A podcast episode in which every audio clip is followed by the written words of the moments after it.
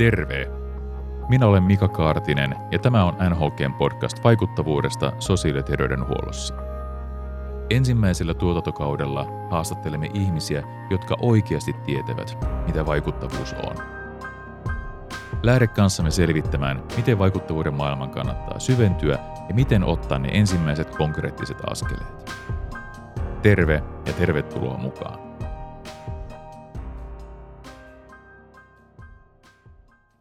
Tänään keskustelemme siitä, mikä merkitys vaikuttavuusperusteisella sosiaali- ja terveydenhuollolla on kansallisesta näkökulmasta ja miten se kytkeytyy sote-uudistukseen.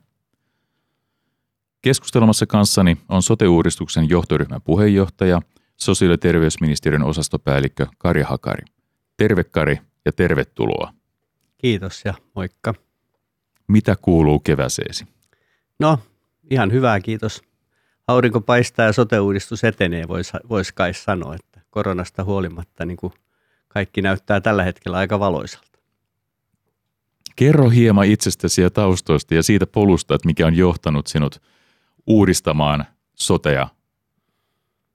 Joo, mun tausta on itse asiassa kuntatausta. Mä oon Tampereen kaupungilla, ehdin olla yli 20 vuotta töissä. Aika paljon sosiaali- ja terveydenhuollon kehittämistä, mutta muitakin toimialoja. Ja, mutta sote tuli tutuksi tai on tullut tutuksi nimenomaan sieltä palveluiden järjestäjän näkökulmasta ja ollut kehittämässä palveluita niin kuin kaupunkitasolla ja sitten edellisellä vaalikaudella, kun edellisen kerran yritettiin sotea maaliin, niin lähdin silloin sitten ensin Pirkanmaalle muutosjohtajaksi valmistelemaan maakunnallista sotea Pirkanmaalle ja sieltä tieltä päädyin sitten valtiovarainministeriön kautta nyt sitten tekemään uuden hallituksen sote-uudistusta. Lyhyesti tällainen, mutta tausta on nimenomaan nyt sieltä palvelutuotannosta, sen järjestämisestä ja, ja jos ajatellaan nyt tätä ministeriön roolia tässä, niin, niin siellä toisella puolella tai kumppanina. Eli nyt kun me ohjataan ja, ja rakennetaan kansallisesti, niin mä oon ollut sitten toimeenpanemassa, toteuttamassa ja kehittämässä paikallisesti. Eli tämän taustan kautta sulla on aika hyvin tullut se niin leikkaus siitä, että minkälaista mahdollisuuksia ja haasteita tuotannon näkökulmasta tekemisessä on. Pystyt ehkä niin tukemaan täältä niin, niin mä oletan tai, oletan, tai se, se, miksi tulinkin tai pyydettiinkin alun perin on tavallaan, että tuodaan se näkökulma nyt sitten, se, se palveluiden järjestämisen näkökulma. Ja Tampereella oli tietysti sellainen tilanne, että me rakennettiin tuossa toistakymmentä vuotta sitten tilaa- ja tuottajamallia, joka sitten on purettu, mutta, mutta siinä tavallaan se palveluiden järjestämisen rooli tuli määritellyksi ja, ja edellisellä vaalikaudellahan se oli voimakkaasti niin kuin hallituksen esityksessäkin. Nyt sitä mallia ei ole, mutta se, se järjestämisen merkitys ei ole mihinkään hävinnyt ja sen ää, maakunnallisen tai hyvinvointialueen kokoisen järjestäjän rooli on edelleen hyvin tärkeä mulla on jonkinlainen ymmärrys siitä tietysti sen ison kaupungin palveluiden järjestämisen näkökulmasta, niin pystyn tuomaan tavallaan se toimeenpanon näkökulmaa koko ajan tähän, myös tähän niin kuin lainvalmisteluun ja sen niin kuin kansalliseen suunnitteluun. No missä kohdalla olet itse vaikuttavuuteen ensimmäisen kerran tutustunut? Missä kohdalla se alkoi tulla? se on tullut vähän toistakymmentä vuotta sitten, taitaa olla aika lailla 15 vuotta sitten joku ensimmäisiä ja nimenomaan siellä Tampereella, kun lähdettiin sitä palveluiden järjestämistä miettiä, mietittiin, että miten me hankitaan palveluita, miten me ohjataan palveluiden tuotantoa niin kuin kaupungin omassa palvelutuotannossa. Ja, ja tota, sitten alkoi maailmalta löytyä näitä malleja, löytyi tuolta Yhdysvalloista tämä value-based healthcare ja sitten Britanniasta löytyy tämmöisiä outcome-based commissioning-malleja – joita me tutkittiin ja käytiin vähän opiskelemassakin ja, ja huoma, löydettiin tämmöisiä hyviä keissejä, kiinnostavia keissejä, joita me ajateltiin, että voitaisiin soveltaa sitten Tampereellekin. Että ne on oikeastaan ne mun ensimmäiset kokemuksen ja innostuksen lähteeni tähän vaikuttavuusajatukseen syntyi näistä, näistä hienoista esimerkkeistä, joita tuolta maailmalta löytyy. Kerro vähän siitä omasta oppimisprosessistasi. Meillä on kuitenkin kuuntelemassa ihmisiä, kelle, jotka ovat mahdollisesti ottamassa niitä ensimmäisiä askeleita vaikuttavuuden, vaikuttavuuteen perehtymisessä, sen mittaamisessa, niin minkälaisia ne oma ensimmäiset Joo. askeleet ja se oppimispolku on? Oikeastaan ehkä se oiva, eka oivallus, jonka haluan tässä vaikuttavuusperusteessa muutenkin sanoa, on se, että ettei, ettei tehdä liian vaikeaa tästä kuitenkaan.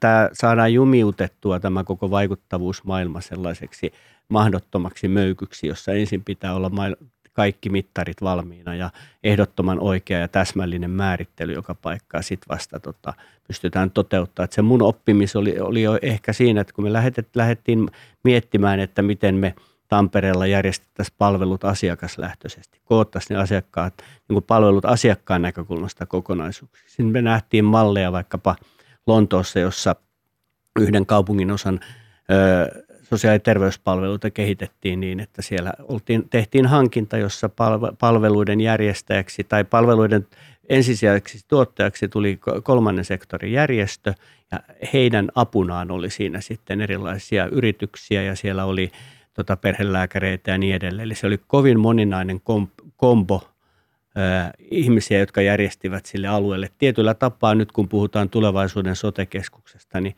ne rakensi tällaista tulevaisuuden sotekeskusta siellä niin, että siinä oli monta toimia ja se lähtökohta koko siihen, siihen hankintaan tai siihen toimintamalliin oli se, että määriteltiin ne sen alueen asukkaiden palvelutarpeet ja mietittiin, miten niihin pystytään parhaalla tavalla vastaamaan ja se edellytti sit sitä, että, että nämä toimijat tekee yhteistyötä. Eli siinä se ensisijainen asia ei ollut se vaikuttavuus, vaan se asiakas, asukas, sen alueen asukas ja se, että mitä palveluita se asukas tarvitsee pärjätäkseen, selvitäkseen. Siellä oli erilaisia asiakkaita tai asukkaita, siellä oli samalla alueella, siellä oli tiettyjä asiakasryhmiä, ne, ne niin kuin profiloi ryhmiä. Siellä oli tämmöisiä maahanmuuttajanaisia, jotka teki tosi matalapalkkatöitä, eli käytännössä siivosivat rikkaiden ihmisten asuntoja siellä Lontoon kaupunginosassa, se taisi olla Chelsea tai joku muu kaupunginosa. Ja sitten siellä oli niitä Chelsean nuoria, jotka pilettiä, joilla oli suuri huumeongelma. Ja tietyllä tapaa sen porukan niin kuin terveyden, sosiaali- ja terveydenhuollon järjestäminen, niin oli tosi kiinnostavaa, minkälaisella kompolla ne rakensi sit sen mallin, jossa tosiaan oli kolmatta sektoria, yksityistä sektoria sekä NHS järjestämään julkista palvelua tästä mä niin kuin innostuin, että tätä pystytään ajattelemaan tavallaan, ylittää nämä sektorirajat, miettimään sitä asiakkaasta käsin. Ja sitten se, se vaikuttavuus itse asiassa tuli sit siitä, että asetettiin tavoitteita sille, sille hankinnalle, että mitä tuloksia siinä on saavutettava näiden eri asiakas- tai asukasryhmien näkökulmasta. Ei siinä niin syvälliselle mittaritasolle menty, vaan ensin lähdettiin tämmöistä niin kuin ylätason määrittelyä se oli se mun innostuksen lähde oikeastaan, että ai näinkin tätä voi ajatella ja me pystytään tällä murtaa nämä perinteiset sektorirajat, joita kaupungissakin toki on. Että siellä, siellä ei enää puhuttu pelkästään sosiaali- ja terveydenhuollosta, että siellä oli sitten kaiken näköistä muutakin. Ei puhuttu sosiaali- perustaso ja erikoistaso, vaan sen lisäksi siellä tuli kulttuuripalveluita, liikuntapalveluita ynnä muita siihen samaan pakettiin. Ja sen takia mä me nähtiin niin kuin Tampereella, että nyt pitää pystyä avaamaan näitä perinteisiä siiloja tässä kohtaa. No millaista ajattelumuutosta se edellytti tai vaati Tampereella siinä kohdalla? Se vaati aika monenlaista. Tietysti meillä oli semmoinen onni siinä kohtaa, että me oltiin rakennettu sitä Tampereen järjestää tai tilaajaorganisaatiota niin, että siellä ei ollut näitä siiloja enää. Eli siellä oli esimerkiksi palvelut koottu sillä, että lasten ja perheiden palvelut oli kaikki yhdessä yhden palveluiden järjestäjän alla. Mutta se erityinen vaade tuli sitten siinä tuotannossa, että se edellytti sitten, että palvelutuotanto pystyy keskustelemaan keskenään, miettimään yhdessä, että minkä roolin kukin toimija ottaa siinä. Eli kun on siellä nimenomaan siellä tuotannossa, jossa on vahvat professiot, jotka pitää tiukasti kiinni omasta sektoristaan, niin miten ylitetään ne rajat ja miten mietitäänkin, että jospa, jospa liikuntapalvelulla tuotetaan parempaa terveyttä kuin lääkäripalveluilla esimerkiksi ja nämä on nyt tuttuja puheita, mutta että miten viedä käytäntöön se. No miten onnistuitte viemään käytäntöön? Ää, no meillä on muutamia esimerkkejä tietysti, jossa tämä, me ollaan näitä tehty ja tässä tapauksessa esimerkiksi ihan suoraan sellaista mallia, mitä mä äsken esittelin sieltä Lontoosta, niin ei otettu. Meillä oli sitten ensimmäinen tämmöinen iso hanke, oli, oli tota Tampereella tämmöinen kotitorimalli, joka on toistakymmentä vuotta ollut siellä ja jo nyt. Ja tota, siinä, siinä lähtökohtana oli, että lähdettiin ikäihmisten palveluita katsomaan koko kaupungin tasolla ja siinä otettiin myös yksityisiä palvelutuottajia mukaan. ja, jossa, ja siinä asetettiin näille palvelutuottajille sitten tälle palveluintegraattorille vaikuttavuustavoitteet, jonka perusteella se sai kohtuullisen merkittävän osan siitä tulonlähteestään sitten. Se on nyt yksi ensimmäinen, ensimmäisiä esimerkkejä, mutta samanlaisia nyt sitten ihan tuoreita esimerkkejä, no ihan tuoreita, mutta vielä siltä ajalta kun mä olin Tampereella, niin oli tämmöinen Tesoman hyvinvointiallianssi, jossa ihan yhtä lailla asetettiin vaikuttavuustavoitteet. Siellä on toimijoina – Tampereen kaupungin sotepalvelut, siellä on toimijana yksityinen, yksityinen iso ää, lääkäripalveluyritys ja sitten siellä on toimijoina tota, tota, kolmannen sektorin toimijoita, siellä on myös ää, tota, työllisyyspalveluihin liittyviä toimintoja. Ja siinä kohtaa myös sama juttu, vaikuttavuustavoitteet ensisijaiseksi ja kymmenen pitkä, pitkä sopimus, jo, jo, jossa palkkio maksetaan sitten. Siinä on perus, peruskiinteä osa ja iso, merkittävä iso osa on sitten tähän vaikuttavuuteen. Mutta tämmöisiä e-, esimerkkejä Tampereella saatiin jokuinen määrä aikaiseksi ja ne niin kuin vahvisti sitä uskoa, että näinkin tätä asiaa voidaan ajatella. Miksi sosiaali- ja terveydenhuollon vaikuttavuus ja sen tuolle johtaminen on sinusta tärkeää kansallisesta näkökulmasta? Joo, tota, tämä onkin hyvä kysymys. Että nämä mun kokemukset, kun ne on niin kuin paikallisia kokemuksia, että me nähtiin, että, että tämmöisillä esim, sekä nämä, nämä mun kokemukset sieltä maailmalta, että sitten nämä nämä meidän kokeilut Tampereella, niin, niin nämä on paikallisia toteutustapoja. Ne ei ole hirveästi levinnyt. Meillä on, jo, meillä on pilotteja, meillä on tapauksia, meillä on ihan hyviä niin kuin malleja. Nämä munkin esimerkit on valitettavan paljon liittynyt aina hankintoihin. Et siinä on ollut se yksityinen palvelutuottaja mukana jollain tavalla. Mutta se ei ole välttämätöntä ja että voidaanhan se toteuttaa siellä julkisen palveluorganisaation sisälläkin. Se oltaisiin voitu toteuttaa niitä Tampereen kaupunki omana palvelutuotantona olisi pelkästään sen hoitanut. Mutta se tuntuu olevan kauhean vaikeaa. Et se kulttuuri ei ollut oikein sitä. Ja, ja nyt sitten se kysymys, että miksi nämä mallit, mä tiedän, että Suomessa on paljon erilaisia keissejä ympäri Suomea, hyviä malleja, mutta ne ei ole kauhean hyvin levinnyt. Tässä on sitten se yksi kansallisen te- tekemisen rooli.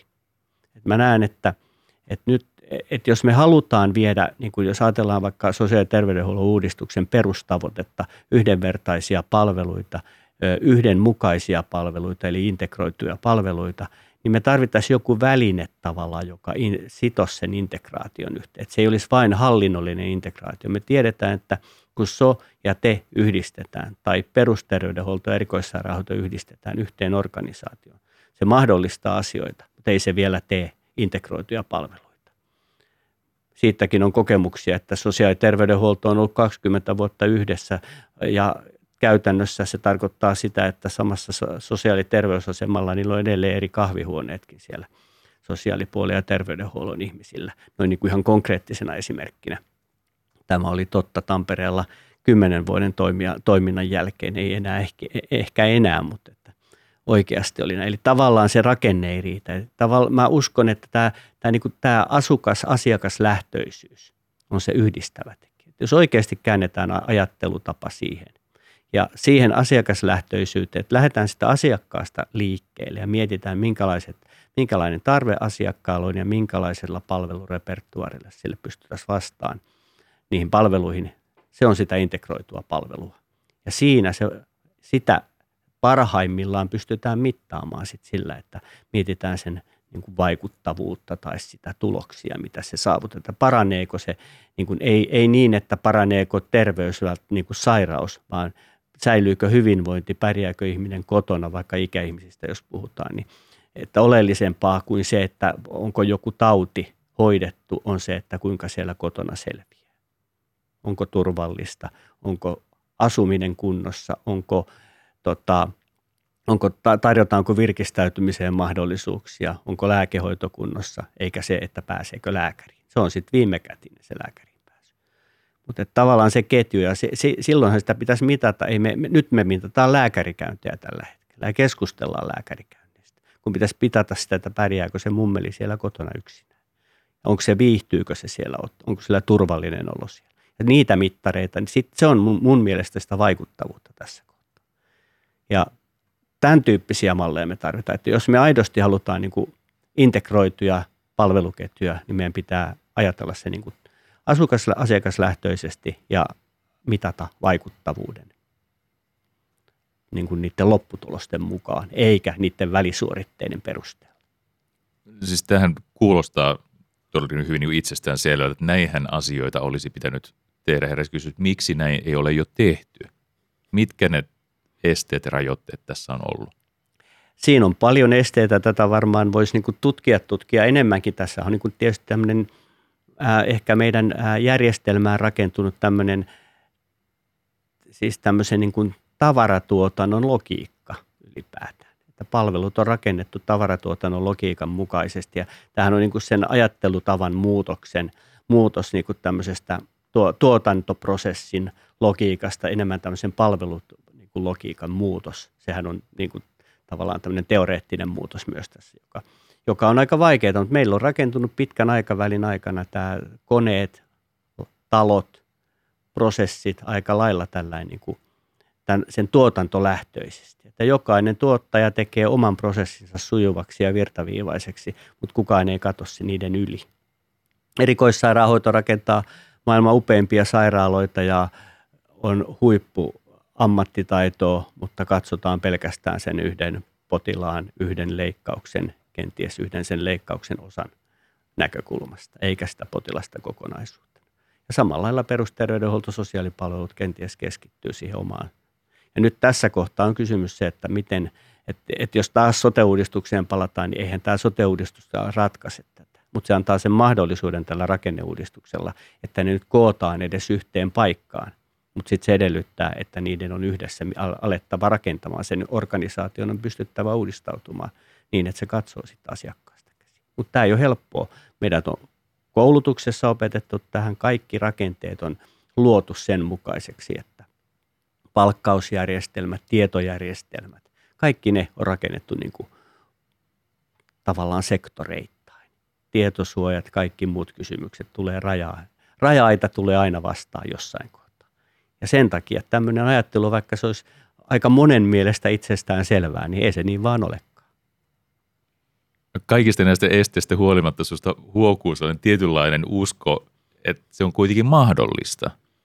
Onko näin? Joo, sen takia että mä näen, niin kun, mä oon nähnyt näitä esimerkkejä, että se on oikeasti mahdollista. Sen takia mä niin kun palaan vähän siihen sun kysymykseen, josta tämä lähti liikkeelle siihen kansalliseen, että mä näen, että meillä on tarve – niin kuin viedä eteenpäin. Me, meillä on mahdollisuus ja tarve viedä eteenpäin kansallisesti sitä, edesauttaa alueita tekemään, ö, yksittäisiä toimijoitakin tekemään. Toki mä olen vähän huolissani tässä järjestelmässä siitä, että nämä etenee sieltä alhaalta päin vähän liian kapeasti. Saattaa olla, että, että jos sen tekee yhden sairaalan yksi klinikka, niin, niin se katselee sitä potilasta sitten sen oman potilaan, oman hoitoprosessinsa näkökulmasta. Sen takia tässä kohtaa nyt – osana myös sote-uudistusta mä, me ollaan nähty tämä niin, että meidän täytyy viedä tätä niin kuin, ää, vaikuttavuusperusteista toimintaa, ajattelutapaa, myös ohjaustapaa eteenpäin. Luoda niin kuin edellytyksiä niille, alueellisille kokeiluille, mutta luoda myös tämmöinen niin kuin ylätason runko sille, sille niin kuin, ää, kansalliselle tekemiselle – sille, että meillähän tulee olemaan tässä uudessa sote-uudistuksessa, niin kuin sote-uudistuksessa, nyt kun tulee nämä hyvinvointialueet, niitä on rajattu määrä verrattuna aikaisempiin järjestämisvastuullisiin kuntiin. Meille tulee olemaan tämän valtion rahoituksen myötä tämä ohjausprosessi erilainen. Sen ohjausprosessi mahdollistaa meille sitä myös, että toivottavasti jatkossa me pystymme ohjaamaan näitä hyvinvointialueita myös vaikuttavuusmittareilla.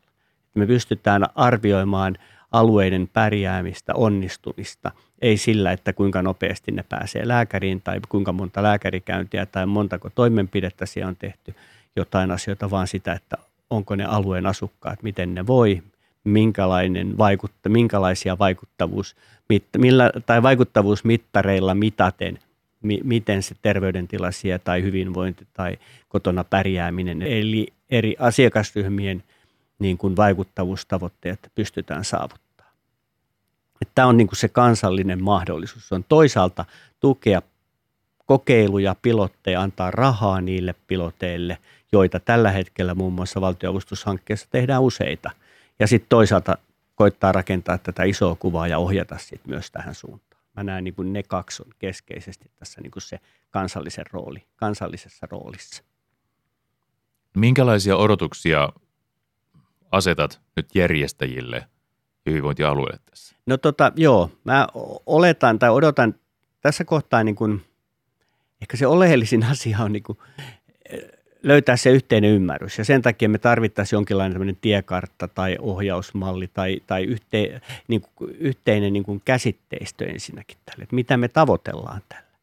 Ja, ja sitä kautta niin kuin se, se on minusta se, mitä kansallisesti pitää tehdä. Mutta samanaikaisesti me tarvitaan hyviä koke, kokeiluja, malleja, toteutustapoja, ö, uskallusta ylittää näitä rajoja ja tehdä näitä kokeiluja – joko valtion avustamana tai ilman valtion rahaa, kun näitä tehdään eri, eri puolilla Suomea kuitenkin tällä hetkellä. Että kyllä mä niin kuin tässä kohtaa niin kuin oletan, odotan paljon ja nyt nimenomaan siltä uudelta järjestäjältä mä odotan sitä, että sen, nyt kun sitä kootaan sitä tavallaan, meillä on kokemuksia nyt niin kuin, näistä, näistä tota, tehdyistä jo kuntayhtymäpohjaisista integraatiomalleista niissä on jonkun verran onnistuttu te- tekemään näitä uusia malleja, mutta toki täytyy sanoa, että niissäkin monessa vielä se on se toimintatapa vähän niin kuin tuotantolähtöinen. Eli nyt kun ne uudet hyvinvointialueet alu- aloittaa, että niille tulee se vahva järjestäjän rooli ja ne ymmärtää sitten järjestäjän roolista lähteä rakentamaan sitä omaa toimintaansa heti alusta lähtien niin kuin asukas, asiakaslähtöiseksi. Ne prosessit rakennetaan, ylitetään suoraan ne so, te ja perus erikoistason rajat. Ja pystytään katsotaan, määritellään ne asiakasryhmät ja lähdetään kehittämään sitä omaa sisäistä toimintaa, omaa niin kuin hyvinvointialueen sisäistä ohjausta, sitä oman palvelutuotannon ohjausta tai sitten palveluiden hankintaa, kun hyvinvointialueet edelleenkin toimivat monituottajamallissa ja hankkivat palveluita, niin lähtevät kehittämään myös hankintaa tähän vaikuttavuus- tai tulosperusteisesti. Että kyllä paljon paineita omasta näkökulmasta, niin mä loisin sinne, luon sinne hyvinvointialueelle, koska siellä tosiasiallisesti tämä tehdään. Me voidaan kansallisesti ohjata ja tukea, mutta se ratkaisut tapahtuu sitten kuitenkin siellä alueella. Tärkeintä vielä juuri tätä niin tukimallia, että miten STM, miten kansallisella tasolla voidaan tukea alueellista kehittämistä vaikuttavuudessa? No tota, ihan konkreettisesti siis tuetaan valtionavustushankkeella raho- rahalla, siis annetaan kehittämishankkeille rahaa, jota tällä hetkellä tehdään. Se on nyt, niin kuin, nyt jo heti ja olemassa olevaa.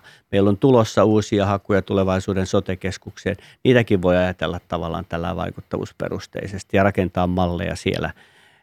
Eli, eli uut, olemassa olevaa ja tulevaa rahaa. Se on, niin kuin, on ja pysyy on varmaan tämmöiset niin kuin hankekohtainen tuki. No sitten se toinen tuki on tietysti se, että me luodaan ne edellytykset sille, niin kuin sille yli, luodaan se kehikko tavallaan semmoinen tiekartta, millä tässä voitaisiin tätä vaikuttavuusperusteisuutta edistää. Ja sitten kolmas, josta nyt ei olekaan vielä puhuttu, joka vähän meidän unohtuakin, on tämä niin kuin, ne, se tieto – ja sen, sen määrittely, sen kerääminen. Me tarvitaan paljon kansallista tietoa, mutta me tarvitaan myös paikallista tietoa siitä, että mitä se, miten vaikuttavuutta mitataan, mitkä on ne vaikuttavuuden mittarit, mistä se tieto kerätään.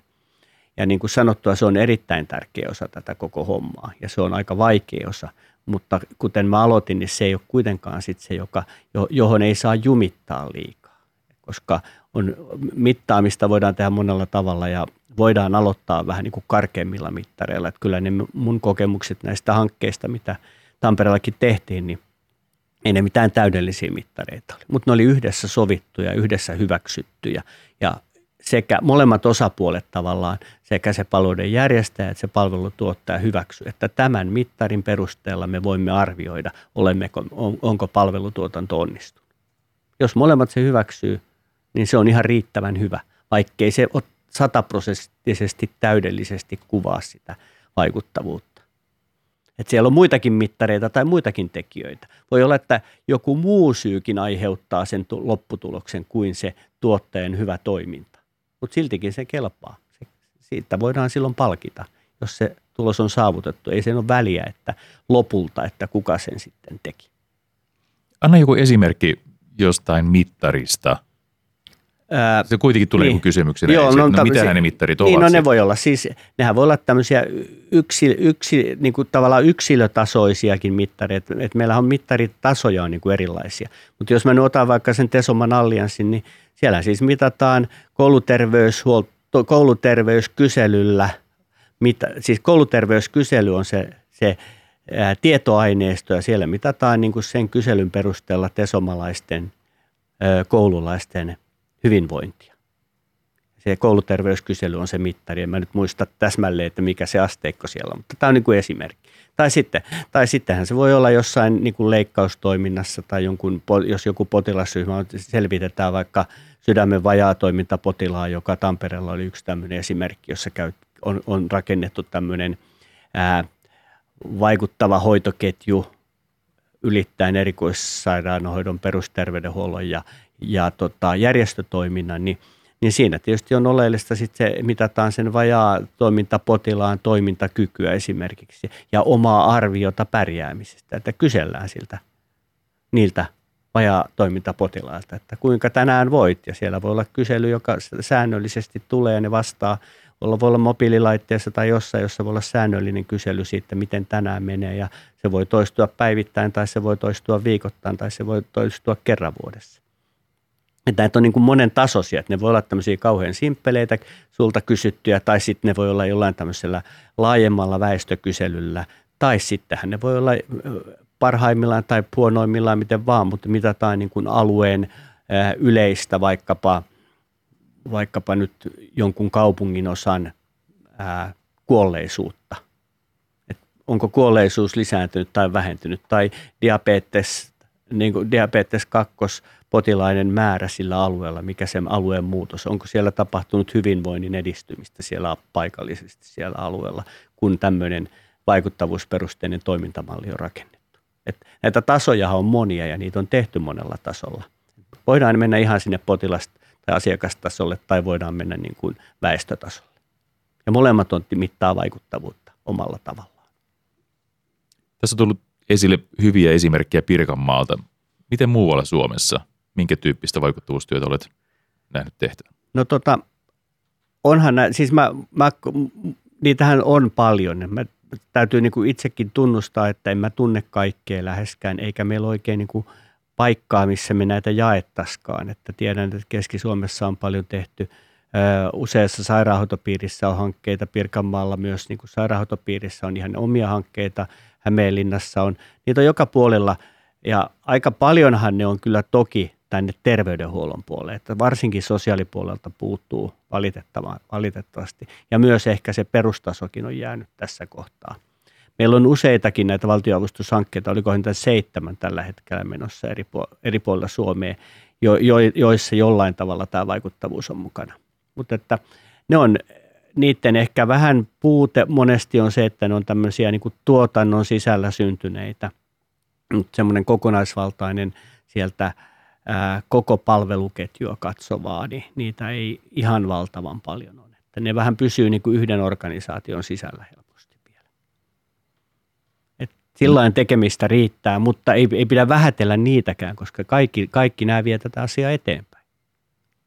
Millaisia mahdollisuuksia näet, näet siinä kokemusten jakamisessa? Mitä kautta sitä kannattaisi no, viedä niin, se onkin hyvä. Kyllä mä, meidän ongelma niin on se, että kun meitä on niin paljon, että to, toimijoita on niin paljon ja tämmöisiä alustoja ei oikein ole siihen, että mit, mitä kautta niitä hoitaisi. Että mä näen siinä tulevaisuudessa siis, ja nyt kun lähdetään sote-uudistusta tekemään, että kun meillä on se noin 20 toimijaa, niin se on joukko, joka pystyy jakamaan sitä keskenään. Se voi kertoa, että meillä on tämmöisiä keissejä, me voidaan koota vaikka porukka, vaikuttavuus, vastuuhenkilöiden porukka kaikista näistä 22 tai kolmesta organisaatiosta yhteen ja saadaan saman pöydän äärelle ja jakaa se tieto. Mutta nyt tällä hetkellähän semmoista ei ole olemassa, mutta se on mahdollista. Ja tässä mä näen myös se valtion rooli tässä kohtaa, että me, me luodaan tämmöisiä paikkoja keskustelulle, luodaan mahdollisuuksia jakaa niitä ja, ja mahdollisesti myös sitä, että pystytään jakamaan rahaa alu, hankkeiden levittämiselle. Tällä hetkellä jo me tehdään sellaista, että Keski-Suomessa tehty hieno malli, jossa työterveyshuolto ja erikoissairaanhoito tekee tällä hetkellä yhteistyötä.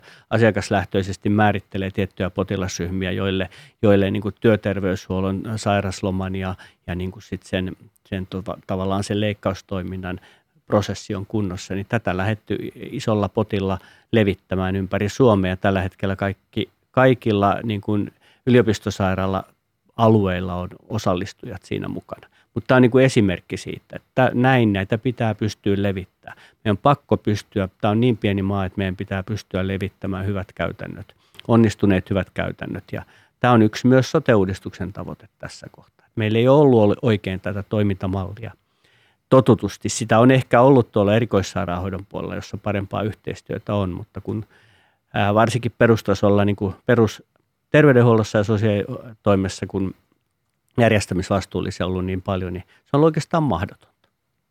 Et toivottavasti tämä uusi organisaatio rakenne tuottaa myös tämän hyödyn, vähän niin kuin sivutuotteena voisi sanoa. tietyllä tavalla vertailukohtana itse niin potilasturvallisuuden teeman. Sehän on osaltaan sitten noussut tässä vuosien mittaan koko ajan merkittävämpään mm. niin rooliin keskustelussa. Siinähän taas niin Pohjanmaa, Vaasan seutu on ottanut selkeää asiajohtajuutta ja edelläkävijyyttä. Joo, ja se on eikö totta. tässä ole tavallaan niin samoja mahdollisuuksia nyt vaikuttavuuden teema? Kyllä, teema. kyllä. Joo, tämä on ihan totta ja tämmöistähän malleja voisi ajatella ja näitä on nyt niin kuin ideoitakin ollut ja käynnissä näitä erilaisia – sekä täällä Helsingissä tiedän, että Pirkanmaallakin tämmöisiä haluaa olla tämmöistä vaikuttavuus osaamiskeskustyyppistä niin kuin malleja, joissa, joissa joku alue voisi ottaa tämmöistä kansallista roolia, vähän niin kuin sanoit, että se Pohjanmaalla on siinä potilasturvallisuudessa. Ja, ja sehän on ollut heidän omaa aktiivisuuttaan ja se, sitä on sitten käy, käytetty tavallaan, annettu heille sitä kansallista roolia, koska he ovat olleet siinä asiassa edelläkävijöitä. Eli pienimuotoinen kisailu tässä on mahdollista. Joo, ja varmaan hyödyllistäkin kannattaa aina vähän kisailla, että kisailuhan sinänsä on aina tämmöisessä asiassa niin kuin vie asioita eteenpäin, kun ei mennä liian pitkälle taas sitten, että aletaan niin kuin haaskaa resursseja siihen, että kilpaillaan keskenään. Millaisia toimijoita näet tässä kentässä vaikuttavuuden edistämisessä, mittaamisessa, kehittämisessä, johtamisessa? Kansallisella no, tai paikallisella tasolla? Tota, joo, mä, mun, mun se, niin se viesti oikeastaan tässä se, että meillä on paljon toimijoita, että että jos me oikein aidosti tehdään sitä asiakaslähtöisesti, niin meidän pitää ottaa ne kaikki toimijat mukaan. Ja ne esimerkit, joita tuossa jo vähän mainitsinkin, niin niissä on tosiaan, että, että mä näen, että pitää niin kuin myös, kun sote-uudistuksesta puhutaan tästä nykyversiosta, että se korostaa julkisen hallinnon roolia palvelutuotannossakin, niin mä näen siitäkin huolimatta, että – että se julkisen rooli, rooli nimenomaan siellä palvelujen järjestämisessä on, jota pitää korostaa ja sitä on korostettu, niin nyt se tuotantoon pitää ottaa sitten myös mukaan se yksityinen sektori ja ne pitää silloin, silloin ottaa myös mukaan kehittämään näitä. Että kyllähän nämä tota, vaikuttavuusperusteiset niin kuin hankinnan kehittäminen, jos ihan konkreettisesti todetaan, niin – niin ei se tuu sillä pelkästään, että se palveluiden järjestäjä keksii hyvät mittarit ja, ja sanoo, että ne on näin ja näin, vaan, vaan se palvelutuottaja osallistuu siihen prosessiin ja silloin se yksityinen toimija on siinä mukana. Mutta yhtä lailla ne vapaaehtoiset, kolmas sektori, kolmas sektori palvelutuottajana, mutta kolmas sektori myös ihan niin kuin tämmöisenä kansalaisyhteiskunnan osapuolena tässä kohtaa – mutta sitten pitää muistaa tosiaan, että onhan meillä paljon muitakin toimijoita. Jos THL tässä koko kuviossa ajatellaan, niin sillä tulee varmasti ole iso rooli nimenomaan tämän vaikuttavuusmittaamisen näkökulmasta. Mutta me tarvitaan muitakin sitten tiedontuottajia, kanta, Kela- ja kantapalvelut ja, ja tota, sitten tietysti ylipäätään niin tämä järjestökenttä, ei vain yksittäiset järjestöt, vaan, vaan niin järjestöjen organisaatiot voisi olla tässä, että olisi hyvä saada mukaan niin kuin meilläkin Pirkanmaalla nyt siinä vajaatoimintapotilassa, niin siinä oli Sydänliitto sitten kokonaisuutena mukana. Sitten oli lisäksi vielä Pirkanmaan sydän, sydänpiiri mukana siinä. Mutta näin näitä pitää avata ja, ja tietysti sitten jos vielä mietitään niin kuin julkisten tuottajien, yksityisten tuottajien, kolmannen sektorin tuottajia sitten näiden kansallisten toimijoiden kanssa, niin, niin toivottavasti sitten muitakin tavallaan niin kuin muutkin yritykset vois lähteä tähän mukaan edelleen tämä mun esimerkki tulee sieltä Pirkanmaalta, mutta tässä samassa sydämen vajaatoimintapotilaan hoitoketjussa mietittiin myös tahdistimen käyttöä ja miten tahdistimen hankinta tehdään. Onko se yksi laite, yksi, yksi väline vai onko se osa sitä vaikuttavuutta, sitä hoidon vaikuttavuutta. Ja tämmöisiä malleja, silloin mä haastan myös tämän meidän teknologia, terveysteknologiat tässä mukaan. Ja tiedän, että heillä on kovasti intressi myös tällä tavalla ajatella, mutta nämä edelläkävijä yrityksetkin myös haluaa lähteä mukaan, että ne ei myykään niitä yksittäisiä laitteita, vaan ne myy sitä vaikuttavuutta, sitä lopputulosta.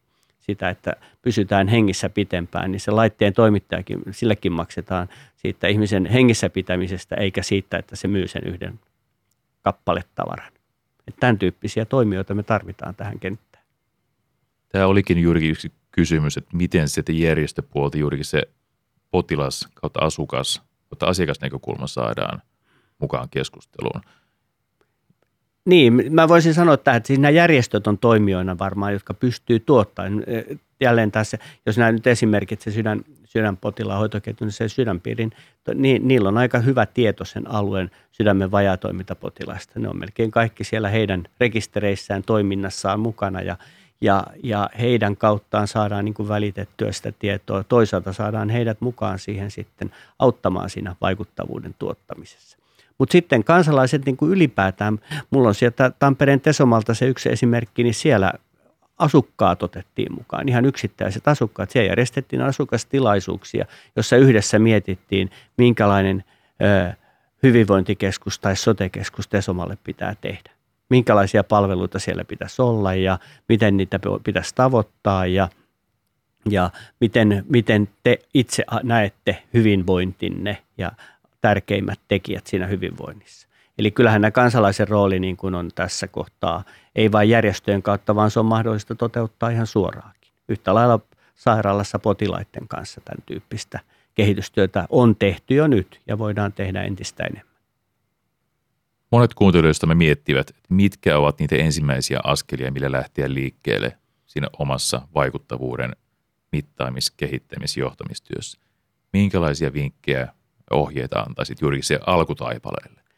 Joo, no niin kuin sanottu, mä, mä katselen tätä tosi paljon sen palveluiden järjestämisen näkökulmasta ja mun kokemuksetkin on sen siitä näkökulmasta, että, että toki mä tunnistan sen, niin kuin sen toisen puolen ja tiedän, että näitä hankkeita on käynnistetty sieltä palvelutuotannosta, lähdetty oikeasti miettimään yksittäisen potilaan, potilasryhmän niin kuin hoidon parantamista siinä aika niin kuin lähi työyhteisössäkin ehkä vähän laajentaen. Ja, ja siinä kohtaahan se niin kuin varmaan se etenemispolku, että tunnistetaan se asiakas- tai potilasryhmä ja mietitään, mitä kaikkea siihen liittyy ja mitkä on ne, mietitään, miten voitaisiin mitata sitä asiakkaan tota, sen hoidon vaikuttavuutta muullakin tavalla kuin niillä totutuilla tavoilla. Se on sitä, mä en sitä niin hyvin tunne, mutta se on niin kuin, niin kuin lähitasolla sitä, että sekin vie paljon eteenpäin.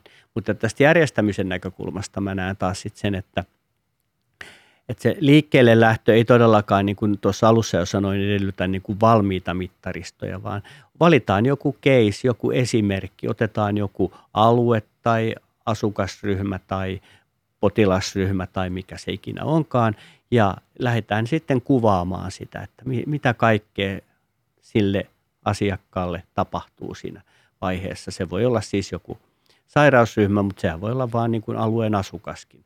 Ja sitten siellä vaikkapa – niin kuin tässä tapauksessa mietittiin keski-ikäiset tesomalaiset miehet. Ja sitten mietitään, että mitä se tarkoittaa, sen, mitä kaikkea, miten, miten sitä hyvinvointia voitaisiin parantaa, mitä siihen liittyy, työllisyyttä ja työttömyyttä ja ää, liikuntaa ja pupeja ja niin edelleen, kaikkea sitä. Että jos pää, lähdetään tätä tekemään ja kuvataan se, mietitään mitä, miten siihen voidaan vaikuttaa ja sitten mietitään, että mi, mi, millä kokonaisuuksilla, miten se rakennetaan se tavallaan se niin, että, se, että ne tavallaan loppupään, eli tavallaan ne eniten maksavat tai vaativammat hoidot jäisi vähäisemmäksi. Että siinä alkupäästä pystyttäisiin jo parhaiten vaikuttamaan. Mutta että aika konkreettista tekemistähän se on. Että ei, ei kannata liikaa mystifioida tai tehdä liian vaikeaa siitä. Ja sitten tietenkin se, ne mun kokemukset, monet, monet on näistä tapauksista sit johtanut siihen jonkinlaiseen hankintaprosessiin, joka on niin kuin oma mutkansa vielä ja aika hitaita ja vaikeita, mutta ei kannata niin kuin liikaa siinäkään aluksi jumiutua, vaan lähtee aika simppelisti. Se, mun mielestä se on, että kun miettii siitä asiakkaasta käsin, lähtee siitä liikkeelle, se, se niin kuin avaa kaikki. Siitä lähtee syntyyn se, niin se vaikuttavuusketju oikeasti.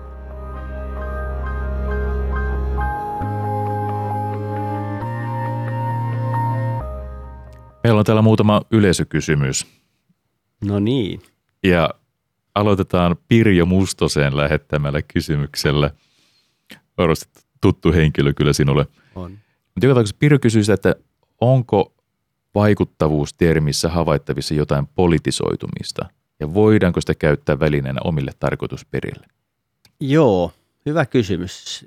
En mä tiedä, onko se, mitä tarkoitetaan politisoitumisella, että en en mä nyt ehkä puoluepolitisoitumista näe siinä, mutta muuten ehkä sille termille on tullut semmoinen, niin kuin, sitä halutaan käyttää tietysti jossain, niin kuin, tai sen, se, se, siihen käsitteeseen voidaan sitoa niin monta asiaa. Tavallaan sillä, sillä voidaan, ehkä juuri niin kuin Pirjo ehkä tarkoittikin, että sillä voidaan sitä sanaa käyttämällä voidaan pyrkiä erilaisiin tarkoitusperiin. Hakea rahaa jostain vaikka nyt valtion avustuksista tai, tai perustella, perustella joku hanke mihinkä tahansa rahoittajalle tai poliittiseen päätöksentekoon, että tällä on paljon vaikuttavuutta ilman, että sitä se enempää osoitetaan. Että kyllähän meillä sekin taipumus usein on, että me vakuutetaan, että tällä on nyt paljon vaikuttavuutta.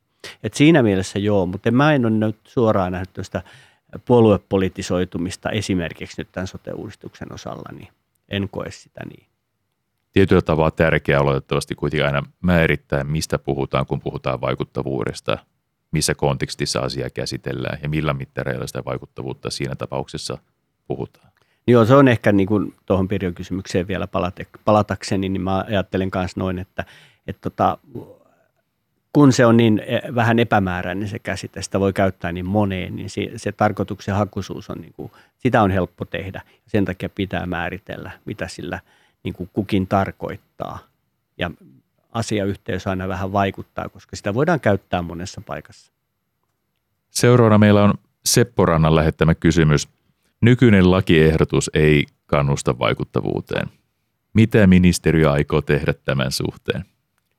Joo, Sepon viittaus ehkä on erityisesti ei kannustaa vaikuttavuuteen niin kuin rahoitusmallin perusteella. Ja tottahan on, että kun THL-rahoitusmalli perustuu tarpeeseen ja tarve, tarvetta mitataan siis iällä ja sairastavuudella ja niin edelleen. On paljon mittareita, jotka kuvaavat, ja niin voi ajatella, että mitä sairaampaa väkeä on, saa enemmän rahaa, eli ei kannata tervehdyttää sitä väkeä. Pidetään se sairaana, niin meille tulee enemmän rahaa.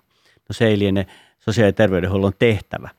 Ää, ja mä näen tämän nyt niin, että tämä tarveperusteinen rahoitusmalli on välttämätön suunta tässä, mutta että, ja se on niin kuin oikea tapa, mutta että jollain aikajänteellä me entistä enemmän pystytään siinä mittaristoa kehittämällä tekemään, löytämään tavallaan, niin myös niitä, että niitä vaikuttavuutta, sitä vaikuttavuutta saa, saa kun sitä luodaan, niin si, siitä myös palkitaan. Tämä ei ole nyt ihan ristiriidassa kuitenkaan. Ja sitten toisaalta mä näen, että sote-uudistuksen monet muut tavoitteet kuin suoraan se rahoitusmalli – toteuttaa tätä vaikuttavuusperustetta. Et meillä on kuitenkin siellä elementtejä, joilla, joilla me kannustetaan näitä hyvinvointialueita siihen vaikuttavuuteen. Meillä on se, se, vaikka se rahoitus perustuu tähän, niin meillä on kuitenkin se ohjausprosessi siellä, jota, joka taas perustuu enemmän siihen vaikuttavuuteen. Tunnistetaan, että tässä on niin kuin alkumetreillä varmaan niin kuin saattaa tulla vähän ristiriitojakin, mutta, mutta tota, ei näy nyt ihan näin, näinkään ole, että tämä ei kannustaisi tämä uusi malli uusi malli tota, vaikuttavuusperusteisuuteen. Sitten meillä on vielä Paulus Torkin lähettämä kysymys. Olen ymmärtänyt, että tähän kysymykseen liittyy jotain tausta, historia, tausta, merkitystä, mikä oletettavasti kysyjälle ja vastaajalle avautuu paremmin kuin kaikille meille muille. Mutta mitä STM aikoo oikeasti tehdä vaikuttavuuden kehittämisen suhteen? Joo, tässä on tausta. Aukasin vähän. Mä aukasen ja voi samalla mainostaa, että meillä on näitä vaikuttavuusseminaareja ollut ja e, tota, taisi olla ensimmäinen seminaari, jossa olin pitämässä silloin kyllä VMn puolesta puheenvuoroa. Ja meillä oli tämmöinen VM-STM parivaljakko meitä silloin siellä Pohjolan Pasi ja minä. Ja luvattiin kovasti sen edellisen vaalikauden aikana, että tässä sitten edistämme tätä asiaa. Ja no silloin hallitus kaatui ja sote-uudistus kaatui, ja, ja, mutta siellä, siellä ensimmäisen kerran taisi Paulus kysyä sitten, että miten te tätä seuraavalla kerralla teette. Ja tuli toinen tilaisuus ja hän kysyi sen saman kysymyksen ja mä aina vaan luvannut, että sitten kun sen sote-uudistus tekee, niin tulee, niin mä vähän ymmärrän, että kysymys perustuu vähän siihen, että oikeasti niin. Josko se nyt oikeasti tulisi, niin mä vastaisin nyt Paulukselle kyllä tässä kohtaa, että, että kyllä se äh, edellisen vaalikauden aikana tehty, tehty tavallaan se vaikuttavuusperusteisen ohjauksen ää, tiekartta, niin kyllä me se viedään nyt, viedään nyt tällä vaalikaudella yhtenä osana sote-uudistuksen toimeenpanoa, niin toteutetaan. Että se on niin kuin malli, jota tässä te, tullaan tekemään ja se on sisällä toimeenpanon suunnitelmista se, että me lähdetään tämä vaikuttavuusmalli rakentamaan. Että me ei jäädä vaan enää puhumaan, että sitten joskus.